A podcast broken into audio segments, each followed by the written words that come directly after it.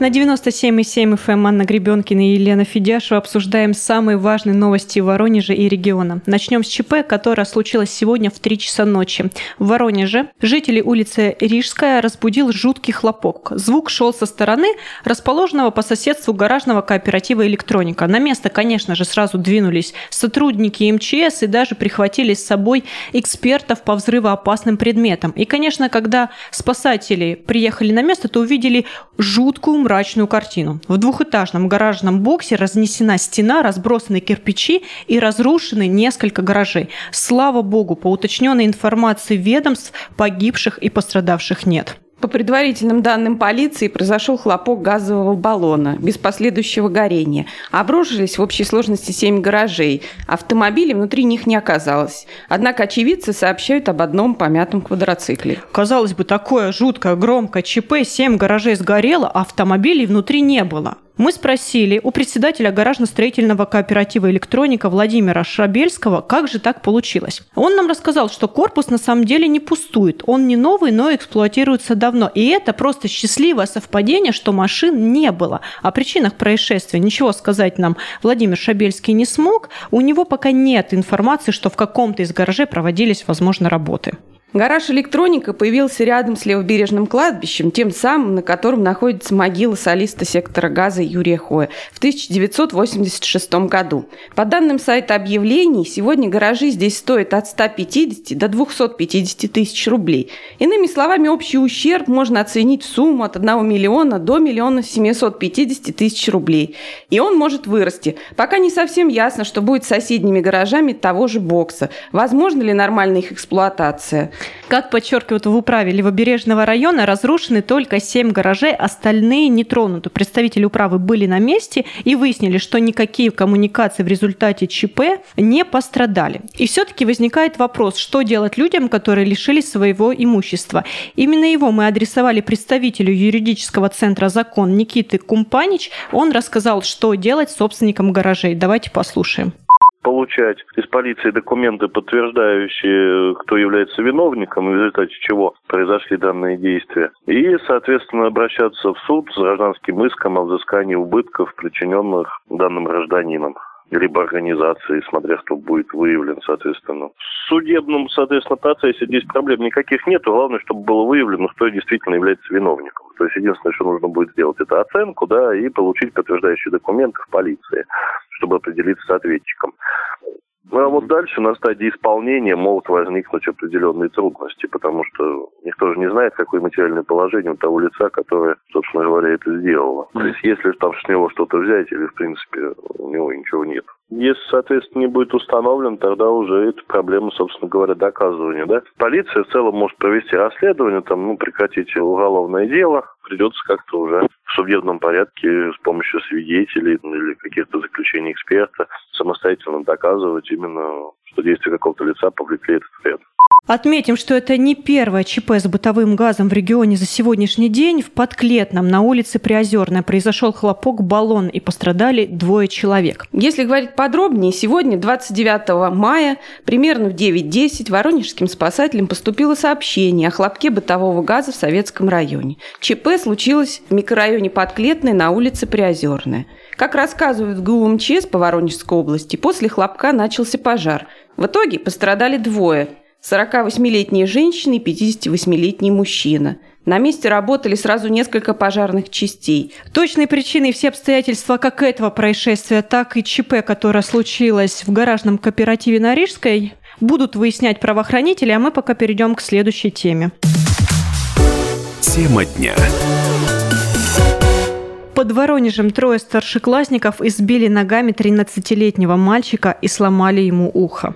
Драка произошла в одном из сел Новоусманского района еще 21 мая, но известно о ней стало только сейчас – Трое старшеклассников, выйдя за пределы школы, напали на 13-летнего подростка и стали бить его руками и ногами. Спас э, мальчика, проезжавший мимо водитель. Он ступился за лежавшего на земле парня, и в это время участники драки разбежались. Мальчика отвезли в больницу. По предварительной информации, у него сломано ухо. По некоторым сведениям, все вот это ЧП, весь этот инцидент администрация школы пыталась замять и просили мальчика, пострадавшего, не рассказывать о случившемся маме. Мы связались с заучим по воспитательной работе школы Светланой Шокаревой, и она рассказала нам свою версию этого ЧП. Давайте послушаем. 15.30, 21 мая. Ко мне подошел ученик Глотов Дмитрий и сказал, меня побили. Я стала разбираться, кто, как, когда, зачем, почему. Визуально посмотрев, на нем не было никаких следов избиения, не было разбитости, не было крови, только царапина на шее. Я его спросила, как ты себя чувствуешь? Он сказал, нормально. Только маме не говорите. Я ему сказала, иди домой, но завтра с утра мы начнем полные разборки со всеми родителями по факту случившегося. Он отправился домой. Я немедленно дала поручение классным руководителям связаться с родителями и сообщить о том, что нужно немедленно встретиться сегодня. Но так как родители находятся на работе, не каждый из них брал трубку. Созвонившись, они обговорили, что могут встретиться в школе только в 20.00. Как уточняет Светлана Шикарева, позже позвонила мама мальчика и сказала, что сыну стало плохо. Они вызвали скорую и полицию. И в 8 часов вечера она была как раз в медучреждении и на общем собрании присутствовать не смогла. При разборе полетов выяснилось, что напали на мальчика трое двоюродных братьев. С ним поссорился восьмиклассник. Он и вызвал на подмогу родственников, девятиклассников. Однако бил мальчика только один из двоюродных братьев. Второй же пытался, наоборот, разнимать. Впрочем, те, кто нападал, утверждают, что били только руками. Но все равно лежачего не бьют, и тем более трое. Родители сказали, что не будут выпускать на улицу за такое.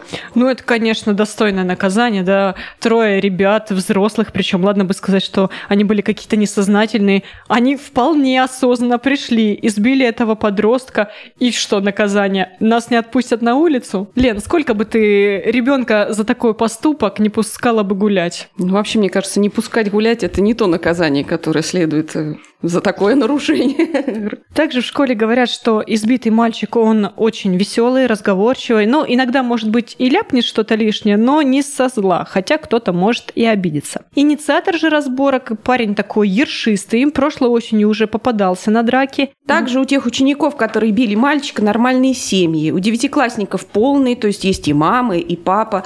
Только у инициатора драки папа и мачеха. А вот у избитого ребенка одна только мама, отец сидит в тюрьме. Старший брат только недавно из нее вышел. Также в соцсетях была э, информация, что подростки, которые избили 13-летнего парня, они принадлежат к некому криминальному сообществу. Как нам рассказала Светлана Шикарева, это зауч именно вот этой школы, в которой произошел инцидент, она ничего подобного не знает и предполагает, что слух этот распустила мама избитого мальчика. По ее словам, она женщина активная и скандальная, нигде не работает, поэтому имеет для этого много свободного времени. Кстати, по словам зауча, мама ребенка сказала классному руководителю, что у сына не поломано ухо, оно только оттекло. В общем, ситуация странная будем говорить откровенно, непонятно, кто там за что кого избил, но в любом случае любой конфликт, наверное, не стоит э, решать кулаками, избиением, и нужно как-то это донести до наших детей.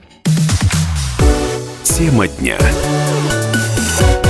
И в завершении обзора новостей поговорим на экологическую тему. Воронежцы с тревожной рубкой леса в Семилукском районе. В майские праздники приехавшие на отдых горожане заметили, что соседняя Дуправа в границах урочища Красный в Семилукском лесничестве заметно поредела. Жители отправились посмотреть, что там происходит, заподозрив, что рубка ведется незаконно, и обратились за разъяснением к лесникам. Те попытались заверить дачников, что в Дубраве проводятся запланированные работы по оздоровлению зеленых насаждений, что удаляются лишь сухие, пораженные болезнями деревья. Однако люди увидели, что спиливаются здоровые дубы, сухостой остался нетронутым, утверждают воронежцы. Жители сфотографировали сложенные стволы, которые, по их словам, пригодны для строительства домов или баньки из срубов. Также дачники рассказали, что срезанные ветки либо выбрасываются лесу, либо сжигаются на месте. В глубине леса они обнаружили костровища, которые находились непосредственно в зоне рубки. А ведь сейчас, с 30 апреля, на территории региона установлен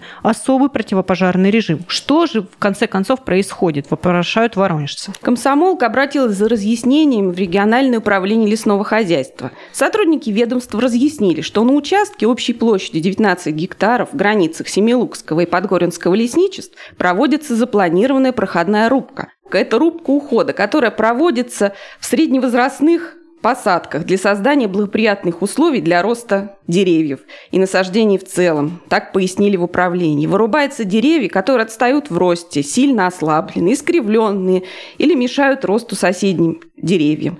Ведется уход за вторым ярусом, подростком. Создаются условия для естественного возобновления леса. Ну, в общем, все хорошо, все в рамках норм, правил и так далее.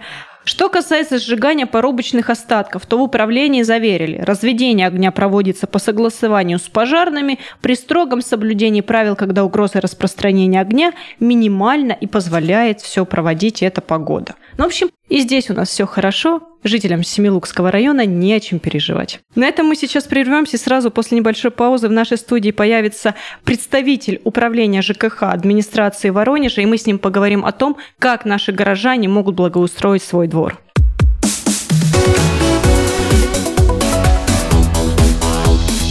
Тема дня.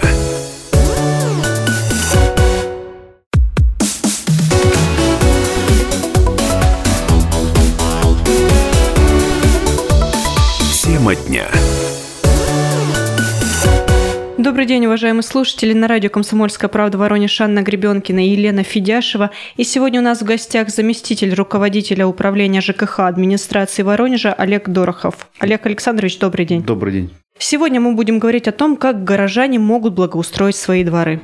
Олег Александрович, расскажите нам о том, сколько в Воронеже дворов и как вы планируете их благоустраивать. Напомню, проект стартовал в 2017 году, и одним из условий его реализации стала необходимость проведения инвентаризации всех дворовых территорий на территории города. Да, прошу прощения за тавтологию.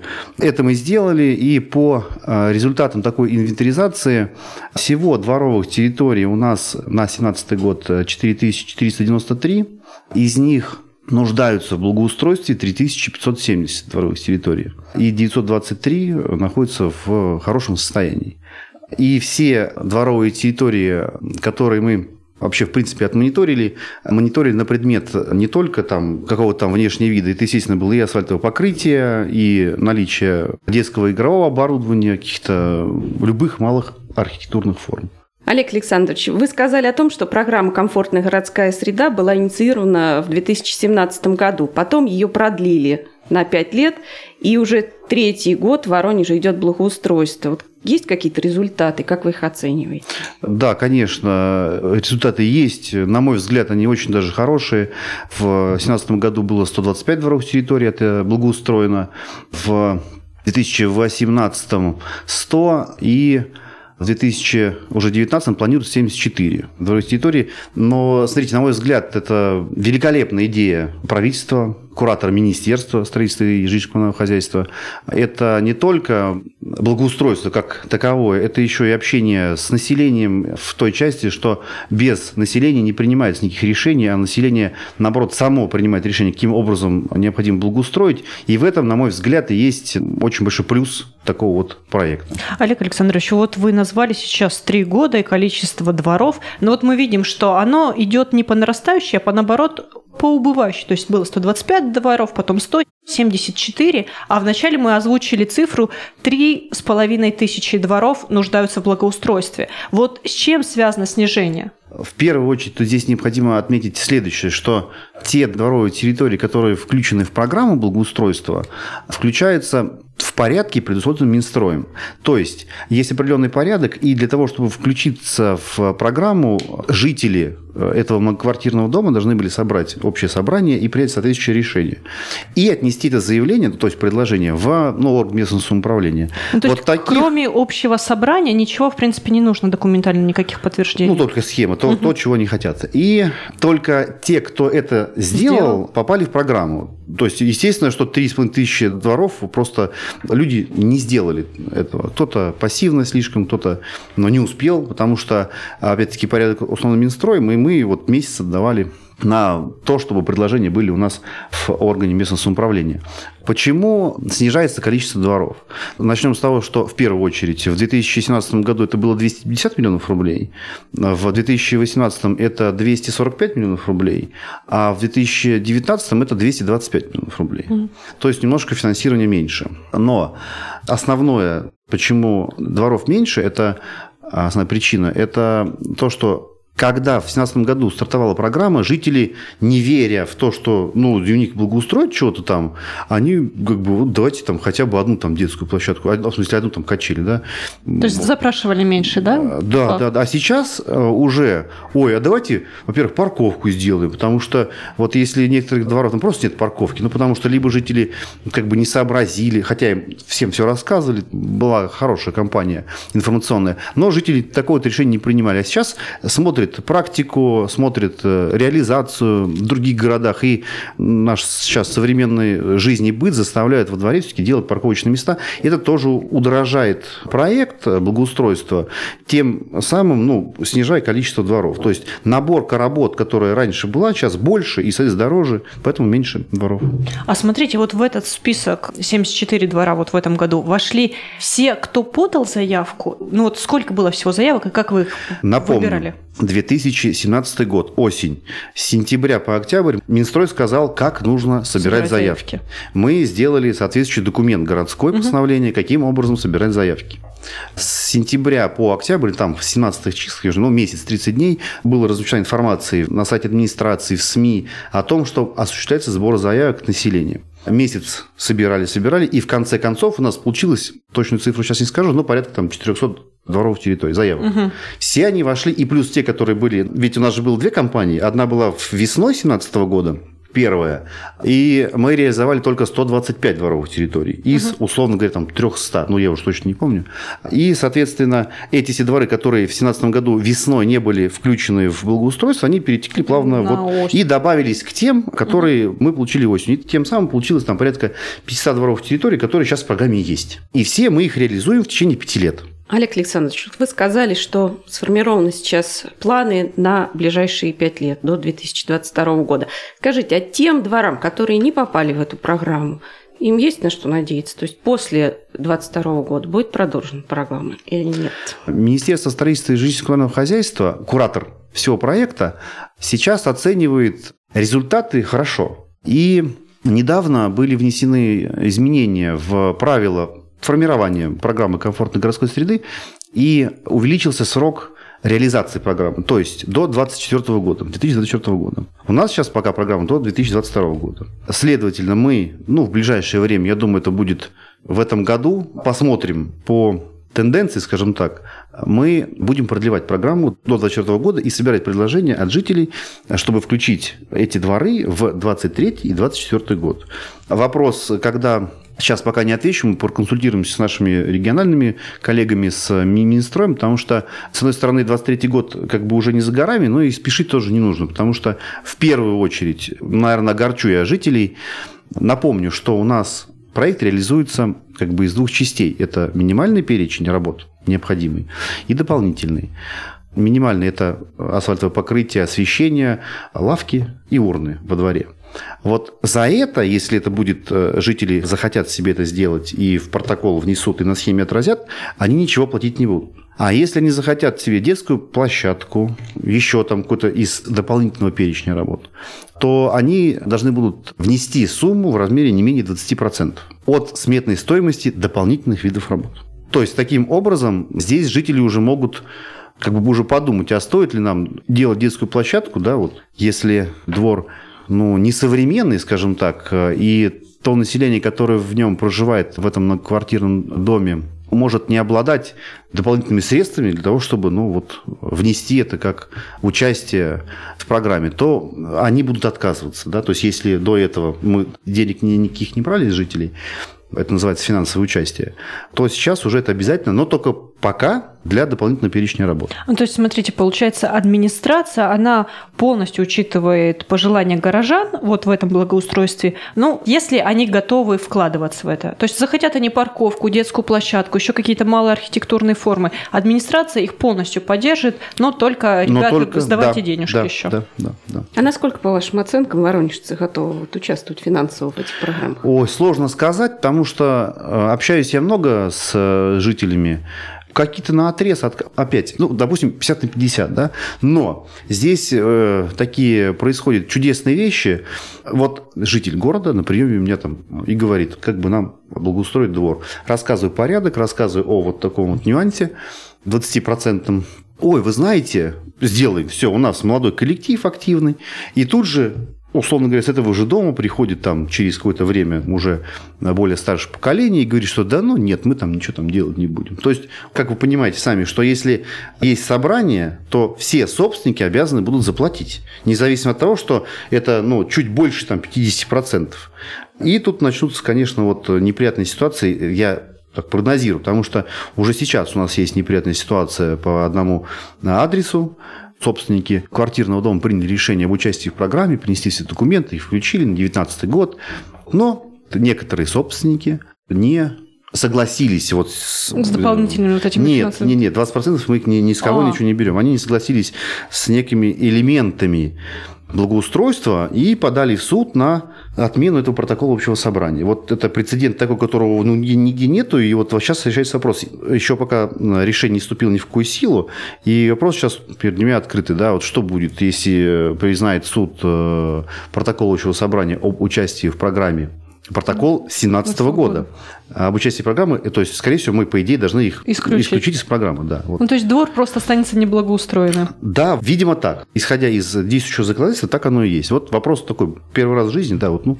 То есть и такие бывают элементы, когда жители вот не сговариваются и не договариваются, и вот я представляю себе, что если часть какая-то захочет сделать себе парковку, это та часть населения, у которых есть автомобили, и за это еще нужно будет платить, да, то есть уже те, у кого денег не так много, много, они просто говорят, да я не буду платить за парковку. Да? Ну вот вопрос, вопрос, вопрос, вопрос. Давайте сейчас на этом прервемся и после небольшой паузы продолжим наш разговор.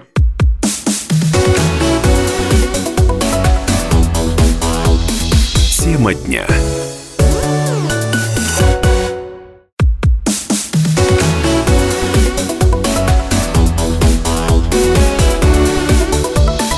Тема дня. Вновь в студии радио «Комсомольская правда» Воронеж на 97,7 FM. Эм. Анна Гребенкина и Елена Федяшева. Сегодня у нас в гостях заместитель руководителя управления ЖКХ администрации Воронежа Олег Дорохов. Мы обсуждаем с ним программу «Комфортная городская среда». Олег Александрович, до перерыва мы уже обсудили о том, как э, горожане да, могут поучаствовать в благоустройстве своего двора, в частности, обсудили финансовый аспект. А вот скажите, и насколько я знаю, одним из условий включения в программу благоустройства дворов было трудовое участие жителей. Вот с чем связано это условие и как вообще воронежцы относятся к подобной инициативе. Да. Опять напомню для тех, кто сейчас только что присоединился к нам, что мы говорили о финансовом участии в будущем, когда мы будем продлевать действие программы до 2024 года, то есть учитывать 23-24 год, а при формировании программы в 2017 году существующей, действительно одним из условий участия в программе было трудовое участие жителей. Что это такое? Многие, кстати, задают вопрос.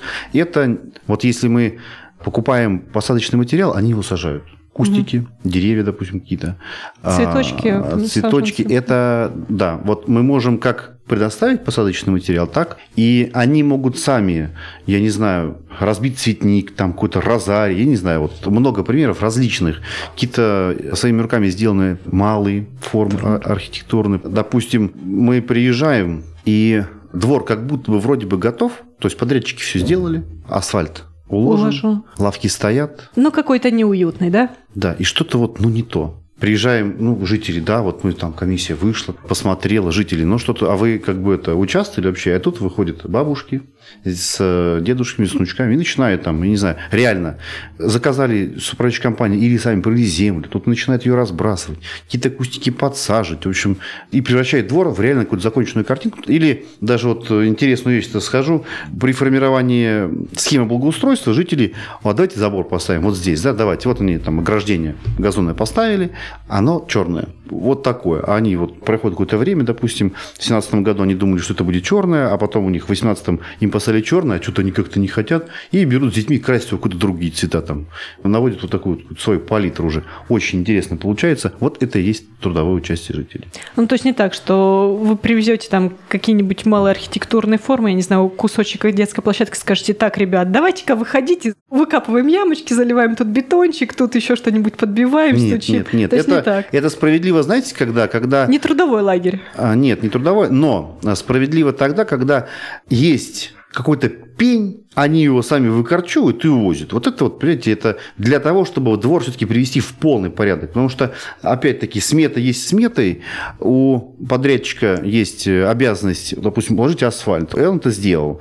А рядом пень растет. Дерево было, спилили угу. какой-то неказистый пень. Они либо его как-то благоустраивают, превращают в лебедя в какого-то, либо они просто берут его всеми силами своими, раз, его выкручивали и увезли. Вот это трудоучение. Ну, правильно я понимаю, что воронежцы не бунтуют против вот этого своего трудового участия? А, все нормально относятся к этому? Почти все. Делают все, а вот некоторые собственники с этого же двора, видя, вот в Советском районе, да, пример такой, люди работают, песок разносят, бабулька разносит песок на детскую площадку, там еще куда-то там. И стоит мужичок на балконе, такой, знаете, майки такой, и говорит, слушайте, что-то вы там плохо работаете. Вот такой вот, да, вот. И действительно, то есть, я ему сказал, вы выходите, помогайте. Вот он не захотел. Ну, вот такой контингент есть. Олег Александрович, такой вопрос. Допустим, двор благоустроили, уложили асфальт, поставили игровое оборудование, клумбы, скамейки. Вдруг через какое-то время эксплуатации выяснилось какой-то брак. Вот кому предъявлять претензии? Как действовать в этом Сразу ситуации? говорю к управе района, потому что является заказчиком всех видов работ. Контракт подписывает она, поэтому гарантийный срок, который распространяется на асфальтовое покрытие, оборудование, освещение, они в рамках предотвращенной работы, гарантийных обязательств будут они все это. А сколько составляет этот срок? На асфальтобетонное покрытие 4 года.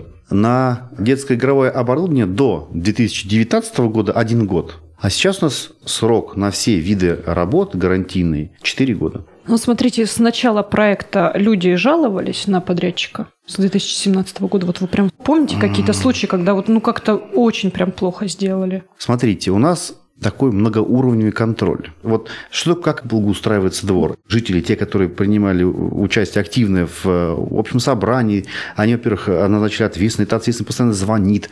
Когда, когда, когда. Все, все, вот в этом году. Все сроки, естественно, контрактуют, все это видно, все, вот-вот определились, все, адреса есть. Управа приходит, а, развешивает э, или собственники, или подрядчик, здесь объявление о том, что двор благоустраивается такое по такое число, схема, и э, работа начата. Что это такое? Приехали техника, и начинает, ну, допустим, снимать асфальт э, старый. Вот это люди видят.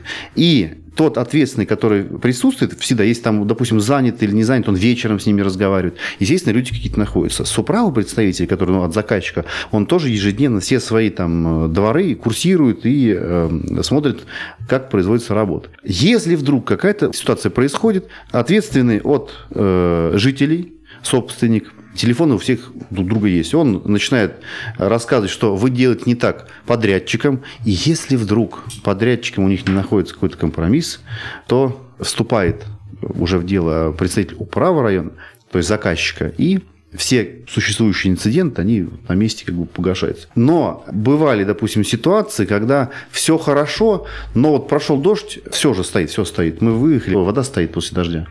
Недолго, но стоит. Намек такой на некачественную произведенную работу. Начинаем разбираться.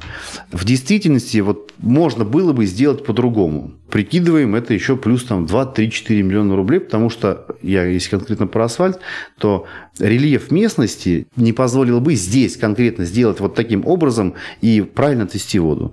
Принимается решение, что будет подниматься в следующем уже, потому что осенний период уже не нужно класть асфальт, Принимается решение о том, что в следующем году будет вырезаться там, определенное количество значит, карты, как в рамках гарантии это все будет переделываться. Это такие случаи, да, действительно были. Были случаи злоупотребления жителями тех своих прав на якобы отстаивание своих интересов, потому что, как правило, люди приходят и говорят, ой, я не вам не подпишу какой-то документ, сделайте мне дополнительную детскую площадку. В целом, если какие-то проблемы с качеством площадки или асфальта, естественного права, ну, старше они все знают, обращаются в рамках гарантии, все, конечно, вот некоторые доски вот мы сразу меняли по ходу пьесы на лавках, потому что, ну, вот какие-то находили браки. Олег Александрович, правильно понимаю, что в программу создания комфортной среды входит также общественное пространство? Да. Вот в этом году какие территории планируется благоустроить? В текущем году планируем, во-первых, продолжить благоустройство начатых работ в прошлом году, и э, планируем начать благоустроить такие объекты. Вот продолжение – это Димитрова, сквер по улице Димитрова, который в прошлом году начали, сейчас заканчивают, все вроде хорошо получается. Это площадь Победы, в Старом районе. Это значит, э, территория около театра оперы и балета. И планируем заниматься благоустройством проспекта Революции, но такой очень амбициозный проект. Сейчас та стадия э, проектная, она сейчас проходит ну, с определенными, не скажу проблемами, но со штрихами. Вот, поэтому надеюсь, что в этом году мы все-таки добьемся полноценного проекта благоустройства именно вот проспекта Революции. Опять-таки, это, сами понимаете, это центр, это исторический центр, это и сети, инженерные сети, и проблема, там, скажем, необходимо будет, как по задумке, все провода, которые сейчас на столбах там есть, убрать землю, то есть чтобы действительно превратить в такое вот какое-то очень интересное современное место. Поэтому надеюсь, что проект в этом году мы сделаем, а вот ну, по реализации, конечно, посмотрим. Возможно, что-то будем реализовывать и в этом году. И, естественно, при наличии средств экономии от э, проводимых торговых процедур мы какие-то более компактные э, общественные пространства тоже будем благоустраивать. Олег Александрович, спасибо за разговор. На этом наш эфир подошел к концу. Напомню, сегодня у нас в гостях был заместитель руководителя управления ЖКХ администрации Воронежа Олег Дорохов. Мы говорили о формировании в Воронеже современной городской среды. Программу для вас вели Анна Гребенкина и Елена Федяшева. До свидания.